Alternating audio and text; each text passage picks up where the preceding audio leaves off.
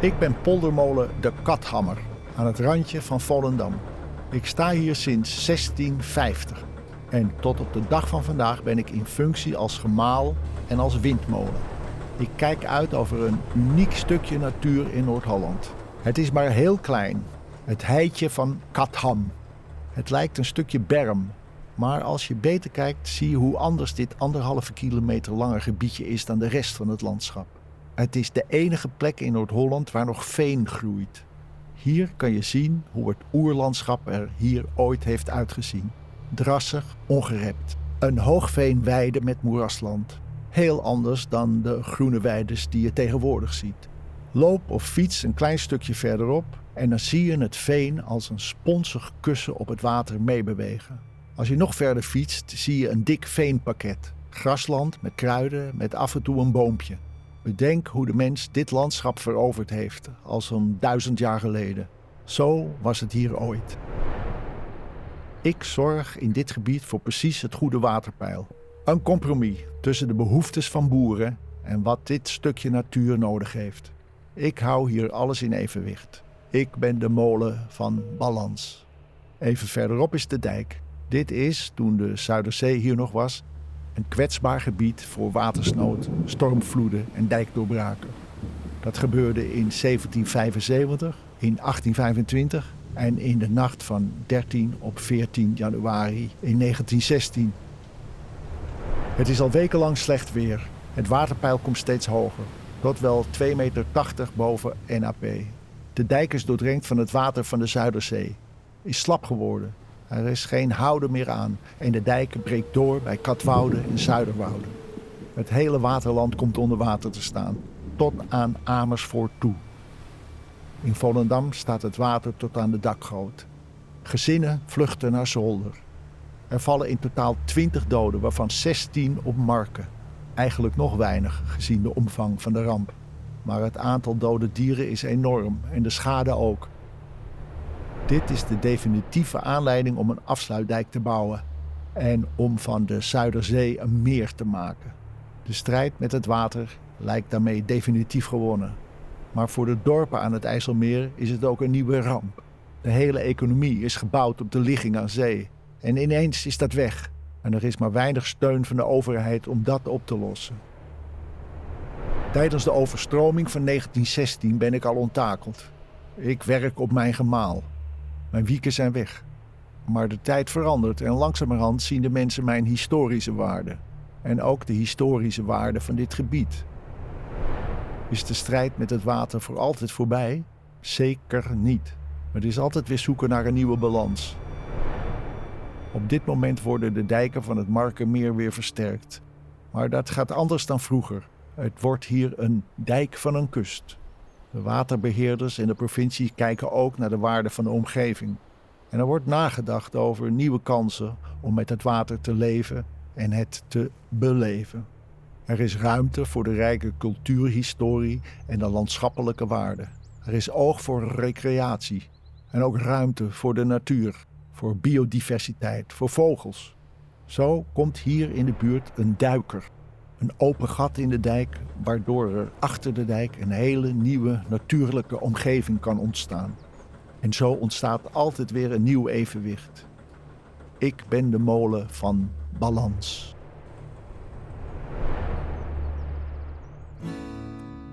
Goedemorgen. Goedemorgen. Deze winderige dag. Heerlijk hè? Nou, het lijkt wel lente. Heerlijk. Regen, wind. Echt hè? Daar worden we gelukkig van. Jij Kom wel, binnen. denk ik. Hi. Ik ben Roos. Ik ben Ton. Hoi. Welkom Dankjewel. in de Katwoude Molen. Ja, Of de Kathammer. kathammer. De Kathammer. Aha, Ja. oké. Weet je wat dat betekent? Nee, dat ga je me nu vertellen, denk ik, of niet? Als je wil. Ja? Kat, dat is... eh, vroeger was dat in het Nederlands. Betekent dat bonkig veenland. Oké. De Oh ja. polder hier Ja. in de grond, dat is allemaal veengrond. Ja. En dat was heel bonkig. En een ham, dat is niet naast een fantastisch lekker stuk vlees... Ja. is dat ook een uitham in de zee. Ja. En we zitten hier eh vlakbij Volendam, Ja. bij het Markermeer. Het Markermeer was vroeger natuurlijk de Zuiderzee. Ja. Dit is een van de weinige molens nu nog... die nog steeds direct op het Markermeer, dan wel het IJsselmeer... Het water loost. Aha. Maar dit is Ja. natuurlijk top, eh, top weer voor je. Want het, Dit eh, is topweer. Ja. Ja, poldermolen, wij poldermolenaars, we houden van regen en wind. Dan ben je tevreden. Dan zijn we heel erg blij. En Ja. hoeveel, hoeveel water eh, gaat hier nou eh, zo langs? Deze molen heeft een vijzel tegenwoordig. Kunnen we aan deze kant zien. Oh, kijk, je kunt door een glazen ding naar beneden kijken. Ja. Zoals je ziet is dit een, eh, stalen vijzel. Ja. Vroeger was die van hout. Mhm. Maar met deze vijzel, als die op volle toeren draait... dan maalt hij tussen de 60 en 65.000 liter water uit. Zo. Ja, Per minuut. per minuut. Jeetje. Ja. Dus vandaar dat ik nooit mag draaien of mag malen, het water uit mag malen, wanneer het niet regent. Nee. Oh, het is echt alleen als het regent. Ja. Ja. Ja. Ja, Want anders maal je de hele boel droog. Ik trek die hele polder zo Je leeg. trekt je hele polder leeg Ja. met je molen. Ja. Even kijken hoor, hier naar buiten. Ja, nou, dan zien we het natuurlijk. Want die hele polder die je hier zo ziet, die be- wordt door deze molen bediend. En dat is zo'n eh 600, 700 hectare. En zonder hulp van andere gemalen of wat dan ook? Doe jij dit, is dit echt gewoon de molen? Dat kan met de molen, Ja? maar als ik er niet ben, Ja, precies. tegenwoordig hebben we de hulp ook van een elektrisch gemaal. Ja, ja, ja. Ja. Maar het zou kunnen. Maar het zou kunnen, ja, ja, ja. precies. Ja. Ja, ja. Ja. Vandaar dat er vroeger ook in de molens werd gewoond. Ook in de poldermolens. Want als het s'nachts begon te regenen, Dan moest je ook aan de bak. moest de molenaar gewoon aan de bak. Goh, Ja. zo. Ja. ja, dat is natuurlijk waar. Toen deze molen hier in 1650 werd gebouwd, Ja. was het land ongeveer op dezelfde hoogte als de Zuiderzee.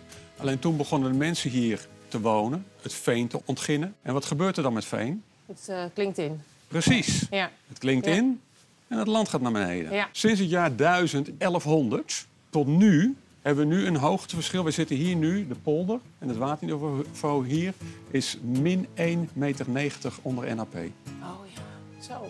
En zo'n zeg maar duizend jaar geleden Ja, zaten we op dezelfde hoogte. Dat is enerzijds door het inklinken ja, en anderzijds door het stijgen van de zeespiegel. ja, ja. ja. We hebben de grote brand in 1895 gehad en er kwam nog een ramp. Niet zozeer bij de molen, maar de molen heeft hem wel meegemaakt. En dat is de grote overstroming in 1916. ja. Toen was er een, een noordwestenstorm. ja. De Zuiderzee was nog de Zuiderzee. Het land hier had het zwaar te verduren, of de dijken hadden het zwaar te verduren. Zo zwaar zelfs dat ze doorbraken op verschillende punten. ja. En een van de punten waar die doorbrak was hier, in Katwoude. Hier is een dijklengte van 200 meter weggeslagen. Zo. Het water van de Zuiderzee stroomde hier het land in, helemaal tot Amsterdam-Noord. Oh ja? En dat was eigenlijk de aanzet om te beginnen met de Zuiderzeewerken. Ik ben zelf ook in een polder opgegroeid. Niet in deze polder, maar in de Eempolder. En in mijn jeugd kan ik mij herinneren, ik woonde vlakbij de polder, heb daar veel rondgestruind. Nou, toen was het niet zo groen als nu. Nee? Nee. Want? Veel meer variatie. Oh ja, of meer variatie. ja. Veel meer bloemen, wilde Oh, bloemen, ja, polderbloemen. Ja. Dus dat heeft Ook die molen ook zien meer. veranderen, zeg maar, het uiterlijk van eh, Ja. Omgeving. Ja. Want dit is nu eigenlijk allemaal een beetje hetzelfde voor je gevoel Ja. natuurlijk. Mooi, maar eh, groen. Ja. Ja. Nou, dit is productieland. Dit is productieland. Dit is gewoon productieland. Ja. En dat heeft natuurlijk ook gevolgen, zoals, we, zoals je misschien weet, ook voor het natuurlijk leven hier in de polder. de Er zijn veel natuurlijk. minder vogels dan vroeger. Oh ja. Ja. Dus ja, dat is wel een achteruitgang. Dat is zonde. Ja. zeker. Ja. Kijk, het grote probleem aankomende decennia is er natuurlijk de stijging van de zeespiegel enerzijds. Ja. Maar een ander groot probleem, en dat vergeten we nog wel eens, is de hoeveelheid water die van onze rivieren komt. Ja. We leven natuurlijk nog steeds in een rivierendelta. Ja. En we merken regelmatig dat de hoeveelheid neerslag die in Zwitserland en Duitsland valt, moet natuurlijk naar het afvoerputje Nederland toe. Ja. En wij moeten dat hier kwijt. Nu hebben we de afgelopen decennia zijn we al begonnen met grote eh, overstromingsgebieden te maken. eh, om dat water te spreiden en dan geleidelijk naar de zee af te voeren. Ja. Of dat voldoende zal zijn, in de aankomende 50 tot 100 jaar, de tijd zal het leren. Ja. Maar we moeten dus steeds, nog wel steeds alert blijven ja, om die grote hoeveelheden water af te kunnen voeren, dan wel tegen te kunnen houden. Mhm. En daarvoor is dijkonderhoud is heel belangrijk. Ja. Ja. Zoals eerder gezegd, bij die grote dijkdoorbraak in 1916... Ja. was op een gegeven moment de dijk hier zo, zo doorweekt met het water. Dan wordt het vlo- zo vloeibaar en dan breekt hij op een gegeven moment door. Breekt hij door. Ja. Het is niet zozeer dat het water het eroverheen slaat. Nee, nee, nee, nee. nee. Maar die dijken die raken verzadigd. Verzadigd eigenlijk, ja. ja. Dan loop je de kans, als die druk maar blijft toenemen aan de buitenkant... Ja. dat die dijk doorbreekt. Ja. ja. ja. Dus, en wat doen we daaraan? Goed dijkonderhoud. Ja. Ja. En dijkversterking, dijken ophogen. Maar daar weet de molenaar niet zoveel van. Hoi Roos, Ik ben, ik ben Roos inderdaad. En jij bent? Pees Bergmans. Ja. Jij weet, ik weet eigenlijk maar één ding over jou, en dat is dat je iets over dijken weet. Oh, oké. Ja. nou, dat is nog heel beperkt. Ja. Ehm, ja, nou, ik werk voor de provincie Noord-Holland. Ja. En daar werk ik voor het eh, ambitieprogramma Ruimtelijke Kwaliteit voor de kustzone Horen-Amsterdam. En daar ligt inderdaad een dijk in. De dijk tussen Horen en Amsterdam. Tussen Horen in Amsterdam. Precies. Ja. Ja. En, en wat gebeurt er met die dijk? Ja, die dijk die, eh, die gaat versterkt worden. Mhm. Dat wordt niet door de provincie Noord-Holland gedaan, maar dat doet het Hoogheemraadschap, Ja. Hollands Noorderkwartier. Ja. En de provincie Noord-Holland die ziet dat als een mooi momentum om als die dijkversterking toch aangepakt wordt, om ook tot een bredere gebiedsontwikkeling te komen van het hele gebied. Waarin we eigenlijk het hele gebied mooier willen maken. En wat, eh, wat moet ik me daarbij voorstellen? Wat gaan jullie doen? We gaan kijken of wij eh, bij de dijk eh, ook meer aandacht kunnen krijgen voor natuurontwikkeling, recreatieontwikkeling, recreatieve voorzieningen, het landschap. En dat we ook weer het cultuurhistorie op sommige punten extra kunnen herstellen of zichtbaar kunnen maken. En hoe gaan jullie het concreet doen? Kan je een voorbeeld noemen? Eh, ja, ik kan heel veel voorbeelden Nou, noemen. doe een leuke. ja, nee, we, wat we, zijn, eh, we, we hebben zo'n 35 projecten gedefinieerd eh, of aangewezen langs de dijk die we tot ontwikkeling willen brengen. We staan nu hier in, bij Katwoude. We hebben hier in de buurt, hier vlakbij Volendam, Ja. daar willen we een historische scheepswerf weer een eer herstellen. Oh, echt? Dus eh, oh ja. nou, daar ook bezoekers kunnen komen om te kijken hoe dat dan gaat. Ja. Dus dat gebeurt hier in Volendam. Ja. Iets noordelijker hebben we bij, eh, bij het Fort Edam. Daar willen we Mhm. ook kijken of we daar weer bezoekers kunnen krijgen en het verhaal van het fort kunnen vertellen. Het fort ligt natuurlijk aan de dijk. Ja. Om even de link met de dijk eh, nog, eh, nog nee, duidelijk zeker. te maken. Ja. En we hebben ook nog op een aantal punten dat we de dijkversterking op een bijzondere, ik zou zeggen architectonische of kunstzinnige manier willen vormgeven. Dat je echt als je daar dan komt, fietst, wandelt, langs heen rijdt en je zegt, wat is hier gebeurd? Wat, Ja. Hoe hebben we dit nou voor elkaar gedacht? Het is een moderne manier van de dijk eh, versterken. Maar over 50 jaar gaat dat dan, is dat Nee, dan ook dan, weer... dan is het alweer historisch Ja, natuurlijk. precies, ja. En wat is dan de moderne manier van die dijken versterken? Hoe gaat dat dan?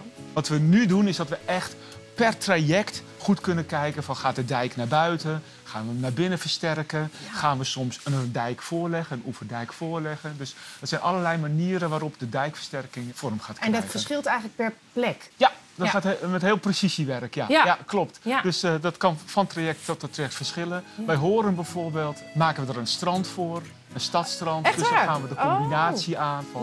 Eigenlijk eh, recreatie met de dijk. Met de, met de dijkversterking. Ja. Oh, maar dat is natuurlijk prima. Strandje erbij is ook nooit erg. Nou, dat natuurlijk. gaat een hele mooie trekker worden Dat- voor, eh, voor, de, voor de hele regio. Ja, dat snap ik.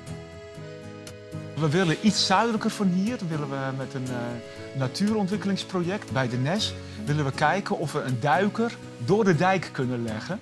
En dat lijkt natuurlijk een beetje haaks op de dijkversterking. En dan ga je daar een, nou, een Ja. duiker in maken. Ja. Maar dat willen we doen om de, de watersystemen van het Markenmeer... Ja. en het binnenwater van Noord-Holland weer met elkaar te verbinden. Ja. En op die manier willen we ook gaan kijken of we weer de vismigratie op gang kunnen brengen. En daarmee de biodiversiteit en natuurontwikkeling een extra boost kunnen geven. Oh, wat leuk. En we ja. beginnen bij de vissen. Ja. En dat daarmee dus eigenlijk aan, een beetje aan de onderkant van de voedselpiramide. Ja. En daarmee gaan ook de, de watervogels Precies, en de dan krijg je weer andere watervogels, mee. et cetera. Maar ik vind het wel mooi wat je vertelt. Want inderdaad, ik kan me voorstellen, die dijkversterking... dat is niet meteen het eerste doel om te denken... we willen hier de biodiversiteit... we moeten die dijken Nee. gewoon versterken. Maar jullie willen dat combineren eigenlijk. Nee, maar dat is juist de plus die wij willen doen op de dijkversterking. Ja. De dijkversterking is echt iets wat het Hoogheemraadschap... eh dus haar verantwoordelijkheid. En Ja. dat pakt ze met, eh, met verve op en dat Ja. doet ze goed. Ja. En het is eh, meer de kijk vanuit de provincie Noord-Holland. Te kijken van nou, hoe kunnen we daar nog, nog meer mee doen? Hoe kunnen we daar als het ware een meekoppelkans op bedenken? Van, nou, als er dan toch gebeurt, die dijkversterking. Het gebied gaat op de schop. Kunnen we dat dan efficiënt oppakken? En dat we ook op het gebied van recreatie en natuur En natuur en landschap mee eh. kunnen liften. Dus stel je voor dat je in de toekomst kunt kijken. Hè? Hoe, hoe ziet het er over 100 jaar uit in jouw ideale plaats? Mijn ideale plaatje, oh, dat zijn hele moeilijke vragen die, je- Ja. die je daar stelt. ja, nou, ik denk dat het een. eh, ik zou het heel mooi vinden als de dijk heel erg, eh, ja, ik noem het dan beleefbaar is. En dat, dat mensen langs die dijk, over die dijk, eh, ik denk dat we dan nog steeds fietsen en wandelen. en zo. Ja, dat zal wel. Dus dat, ja, dat zal toch wel. Ja. Ik denk het wel. En misschien met allerlei fancy apparaten. Maar dat we eigenlijk om de kilometer of om de twee kilometer verwonderd raken van hoe zit dit gebied hier in elkaar? Hoe past deze puzzel in elkaar? Wat is de functie van die dijk in het landschap? Ja. En hoe hebben we de landschappen ten oosten en ten westen van de, van de dijk met elkaar eh, verbonden? Ja, Wat zie ik hier nou eigenlijk? Ik wil het gebied snappen en dat willen we ze uitleggen. ja. En dat het eh, gebied snappen. Vind ik wel mooi inderdaad. Ja, Ja. ja. Ja, Bij mij vooruit, ik houd wel koers. Ik stuur wel bij, ja ik stuur wel bij. Leid me naar dorpen, meren en steden. Blaas me over dijken heen. Bij me vooruit, bij mij vooruit. Toon mij vergezichten die ik nog Ik houd wel koers, ja ik stuur wel bij. Bij mij vooruit.